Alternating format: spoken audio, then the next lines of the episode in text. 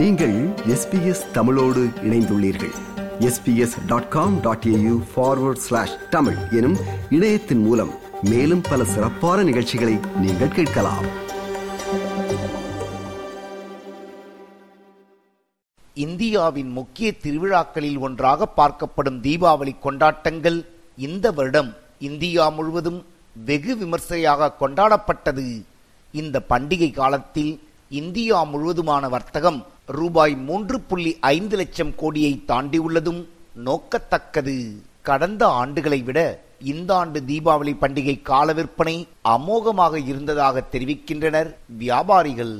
தீபாவளி பண்டிகை இந்த வருடம் ஞாயிற்றுக்கிழமை வந்ததும் தீபாவளி கொண்டாட்டங்கள் களை கட்டியதற்கு காரணமாக பார்க்கப்படுகிறது. நேற்று நாடு முழுவதும் அதிகாலையிலேயே தீபாவளி கொண்டாட்டங்கள் ஆரம்பித்து விட்டன பொதுமக்கள் பட்டாசுகளை வெடித்தும் புத்தாடைகளை உடுத்தியும் தீபாவளி கொண்டாட்டங்களில் ஈடுபட்டனர். ராமரின் புனித நகரமாக பார்க்கப்படும் அயோத்தியாவில் இருபத்தி இரண்டு லட்சத்திற்கும் அதிகமான தீபங்கள் ஏற்றப்பட்டு தீபாவளி கொண்டாடப்பட்டது. கடந்த ஆண்டு பதினைந்து லட்சம் விளக்குகள் அயோத்தியா நகரில் ஏற்றப்பட்டதும் நினைவு கூறத்தக்கது. அயோத்தியாவில் ராமர் கோவில் கட்டும் பணிகள் மும்முரமாக நடைபெற்று வரும் நிலையில் இந்த ஆண்டு தீபாவளி விழா கொண்டாட்டங்கள் அனைவரின் கவனத்தையும் ஈர்த்துள்ளது.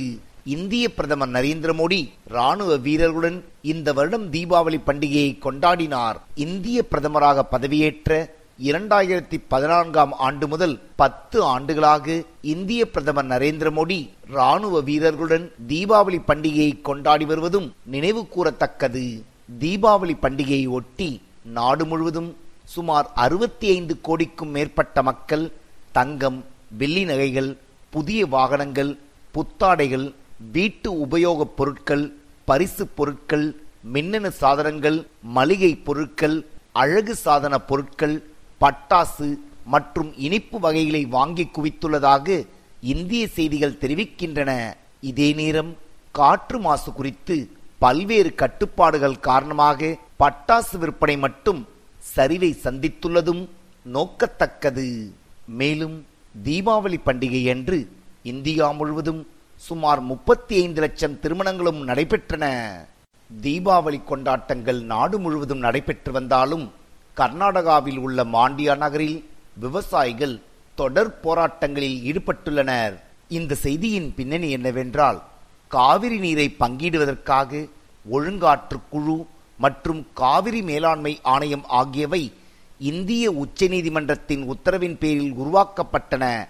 அண்மையில் காவிரி ஒழுங்காற்று குழு தமிழகத்திற்கு மூவாயிரம் கன அடிநீர் திறந்துவிட பரிந்துரைத்தது.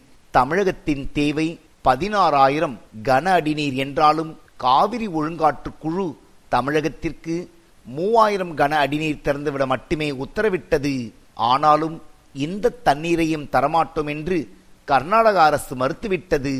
மேலும் காவிரி நீரை தமிழகத்திற்கு தரக்கூடாது என்று கடந்த இரண்டு மாதங்களுக்கு மேலாக கர்நாடக மாநில விவசாயிகள் மாண்டியாவில் தொடர் போராட்டங்களை நடத்தி வருகின்றனர். மேலும் மாண்டியா முதல் கர்நாடகா மாநிலத்தின் தலைநகரான பெங்களூர் வரை பல்வேறு கன்னட அமைப்பினர் மற்றும் விவசாயிகளும் போராட்டங்களை தொடர்ச்சியாக நடத்தி வருகின்றனர். இது போன்ற சூழ்நிலையில் காவிரி ஆற்றின் குறுக்கே கட்டப்பட்ட கே ஆர் எஸ் அணை அமைந்துள்ள மாண்டியா பகுதியில் அறுபத்தி எட்டு நாட்களாக கர்நாடக மாநிலத்தின் விவசாயிகள் போராட்டங்களை நடத்தி வருகின்றனர். மாண்டியா நகரில் உள்ள ஒரு பூங்காவுக்குள் அறுபத்தி எட்டு நாட்களாக சில விவசாயிகள் உள்ளிருப்பு போராட்டத்தை மேற்கொண்டு வருகின்றனர். இந்த போராட்டத்தில் அரசு கல்லூரி மாணவர்களும் கலந்து கொண்டு கர்நாடகா மாநில விவசாயிகளுக்கு தங்கள் ஆதரவை தெரிவித்தனர். காவிரி ஒழுங்காற்று குழு மற்றும் காவிரி மேலாண்மை ஆணையம் போன்றவை எதுவுமே இருக்கக்கூடாது என்றும் காவிரி நீர் முழுவதுமே கர்நாடகாவுக்கு மட்டுமே சொந்தம் என்ற கோஷங்களும் எழுப்பப்பட்டன.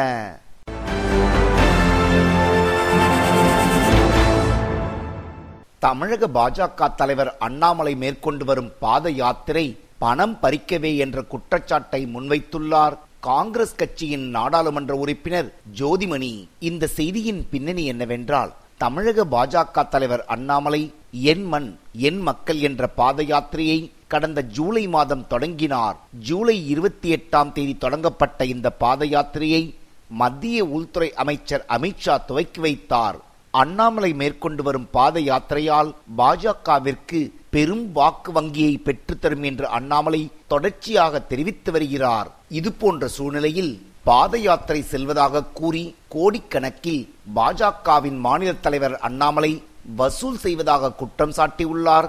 காங்கிரஸ் கட்சியின் நாடாளுமன்ற உறுப்பினர் ஜோதிமணி யாத்திரை என்ற பெயரில் தொழில் அதிபர்களை மிரட்டி அண்ணாமலை பணம் பறித்து வருவதாகவும் ஐபிஎஸ் அதிகாரியாக இருந்தபோது ஊழலில் ஈடுபட்ட அண்ணாமலை அரசியலிலும் அதையே செய்வதாக தெரிவித்துள்ளார் ஜோதிமணி. இன்னைக்கு வந்து இந்த பாஜக தலைவர் அண்ணாமலை அவர்களுடைய யாத்திரைங்கிறது வெறும் வசூல் பண்றதுக்காக மட்டுமே நடக்குது. மணல் மாபியாக்கள் கிட்ட இருந்து அறுபது லட்சம் ரூபாய் மாசம் வந்து பாஜக ஆபீஸ்ல வாங்கிக்கிட்டு இருந்திருக்காங்க அப்படின்னு சொல்லி அங்க ஈடி வேற போயிட்டாங்க அவங்க வீட்டுக்கு. அவ்வளவு வேகமா போன அமலாக்கத்துறை அது பாஜக ஆபீஸ் அண்ணாமலை சம்பந்தப்பட்டது அறுபது லட்சம் ரூபாய் மாசம் வாங்குறாங்கன்னு அப்படியே பின்னங்கால் பிடரிகளோட அந்த அதே அமலாக்கத்துறை திருப்பி ஓடி வந்துருச்சு. தன் மீது சுமத்தப்பட்ட குற்றச்சாட்டுக்களை மறுத்துள்ளார் பாஜகவின் தமிழக தலைவர். அண்ணாமலை அதனால் தரம் குறைந்த விமர்சனத்திற்கு நானும் தரம் தாழ்ந்தி போக விரும்பல. அது ரொம்ப தவறா போயிடும் ஒரு பெண்ணு ஒரு பெண்ணின் மீது எப்பொழுதுமே கண்ணியம் இருக்கக்கூடிய நான். கேட்ட கேள்விக்கு பதில் சொல்லணும். ராகுல் காந்தியும் ஜோதிமணியும் சேர்ந்து கர்நாடகால வசூல் வேட்டை நடத்துறாங்க நான் சொன்னா என்ன? தவறா போயிடும் அது மாதிரி நான் சொல்ல மாட்டேன். சும்மா வாய்க்கு வந்து பேசலாம்னு சொல்லிட்டு ஜோதிமணிக்கும் டி கே சிவகுமாருக்கும் அரசியல் என்ன தொடர்பு? எனக்கு தெரியும் அதை நான் சொல்ல மாட்டேன். ஜோதிமணி எலெக்ஷனுக்கு கர்நாடகால இருந்து டி கே சிவகுமார் தான் பணம் அனுப்பிச்சிட்டு இருக்காரு எல்லா எலெக்ஷனுக்கும் அதை பத்தி நான் பேச விரும்பல. ஆனா பேசுவேன். ஆதாரம் இருக்கு. வேணா நான் தொடுவேன். இந்த சர்ச்சை முடிவதற்கு முன்பாகவே மீண்டும் ஓர் சர்ச்சையில் சிக்கியுள்ளார். தமிழக பாஜக தலைவர் அண்ணாமலை பாஜக ஆட்சிக்கு வந்தால் கோயில்கள் முன்பு இருக்கும் கடவுள் மறுப்பாளர் சிலைகள் அகற்றப்படும் என்று அவர் பேசிய பேச்சும் விமர்சனங்களுக்கு வழிவகுத்துள்ளது.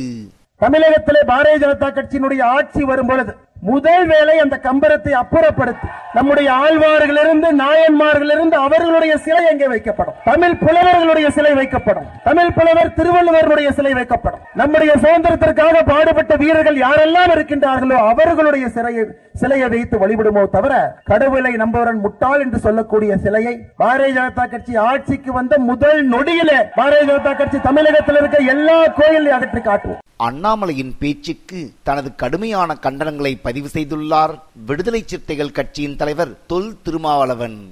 மணல கயிறா திரிப்போம் வானத்தை வெல்லாத அழைப்போம் என்று சொல்லுகிற கூற்றை போல் இந்த கூற்று இருக்கிறது. அவரால் மணலை கயிறாகவும் திரிக்க முடியாது பெரியார் சிலையை அகற்றவும் முடியாது. அது வந்து ஒரு பரபரப்புக்காக பேசுவது ஊடக கவனத்தை ஈர்ப்பதற்காக பேசுகிற பேச்சு. தமிழ்நாட்டில் அதுவெல்லாம் எடுபடாது என்பது அவர்களுக்கு தெரியும். இது நாடாளுமன்ற தேர்தல் வரையில் இவர்களின் பேச்சை நாம் கேட்டுக்கொண்டுதான் இருக்க வேண்டும். அண்ணாமலையின் பேச்சுக்கு இந்து முன்னணி மற்றும் ஆர்எஸ்எஸ் ஆகிய கட்சிகள் தங்கள் வரவேற்பை தெரிவித்துள்ளனர். இதே நேரம் திமுக அதிமுக விடுதலை சிறுத்தைகள் மற்றும் கம்யூனிஸ்ட் கட்சிகள் அண்ணாமலையின் பேச்சுக்கு தங்கள் எதிர்ப்பை தெரிவித்துள்ளன. இது எஸ்பிஎஸ் வானொலியின் தமிழ் ஒலிபரப்பின் செய்தியின் பின்னணி நிகழ்ச்சிக்காக தமிழகத்திலிருந்து ராஜ். விருப்பம் பகிர்வு கருத்து பதிவு. லைக் ஷேர் காமெண்ட் எஸ்பிஎஸ் தமிழின் பேஸ்புக்